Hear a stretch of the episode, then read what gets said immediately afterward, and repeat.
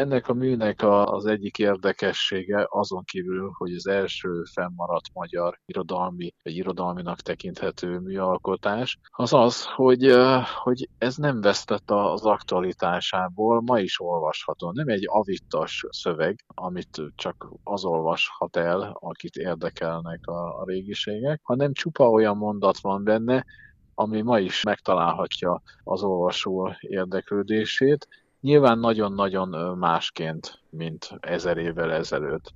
Ezer évvel ezelőtt a, a Biblia ismerete az sokkal általánosabb, elterjedtebb volt, mint manapság. Rengeteg bibliai hivatkozás van az intermekben, amiket a legtöbb olvasó nem vesz észre, vagy legalábbis nem veszi rögtön, rögtön észre, de ettől függetlenül is élvezhető, izgalmas és érvényes mondatokból áll ez a szöveg, úgyhogy én mindenkit arra biztatok, hogy vegye kézbe, mint ahogy az elmúlt ezer évben nagyon sokan mhm. kézbe vették.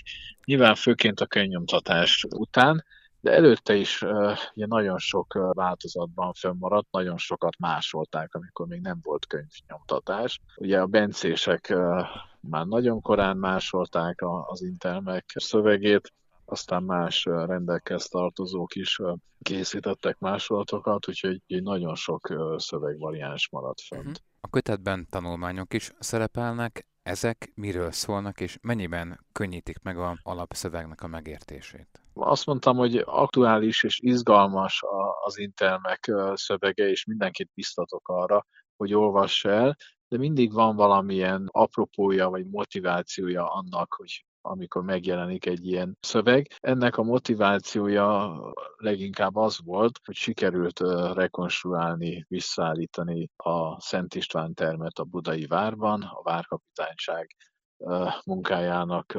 köszönhetően, és igazából ennek a, a munkának a részeként fogalmazódott meg, hogy, hogy jelenjen meg az Intelmek, és hogyha már az ember ezzel foglalkozik, szóval én készítettem egy, egy bibliográfiát, ami sokkal teljesebb annál, mint amit eddig lehetett ismerni, akkor nyilván elemzi is a szöveget, és ezeket az elemzéseket írtam meg, Szóval elemeztem úgy, mint irodalmi szöveget, elemeztem a történeti hátterét, a bibliai vonatkozásokat, az eszmetörténeti vonatkozásokat, szóval próbáltam elhelyezni abban a hagyományban, amiben beilleszkedik az intelmek, ez a nyugati keresztény hagyomány, és ez, ezekkel a, a tanulmányokkal együtt jelent meg a kötet a Hausmann Alapítvány kiadásában. Az intelmek egyébként egy keresztény szellemiségű alkotás?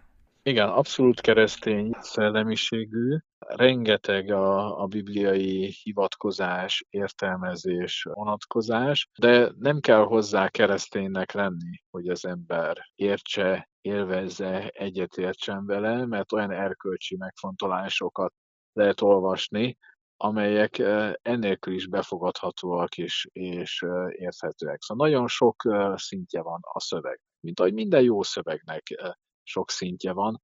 Hát gondoljuk el, hogyha az ember egy Shakespeare darabot néz meg egy színházban, azt élvezheti egy nagy műveltségű egyetemi professzor is, és egy, egy fiatal tinédzser is, nyilván nem ugyanazokat a vonatkozásait élvezik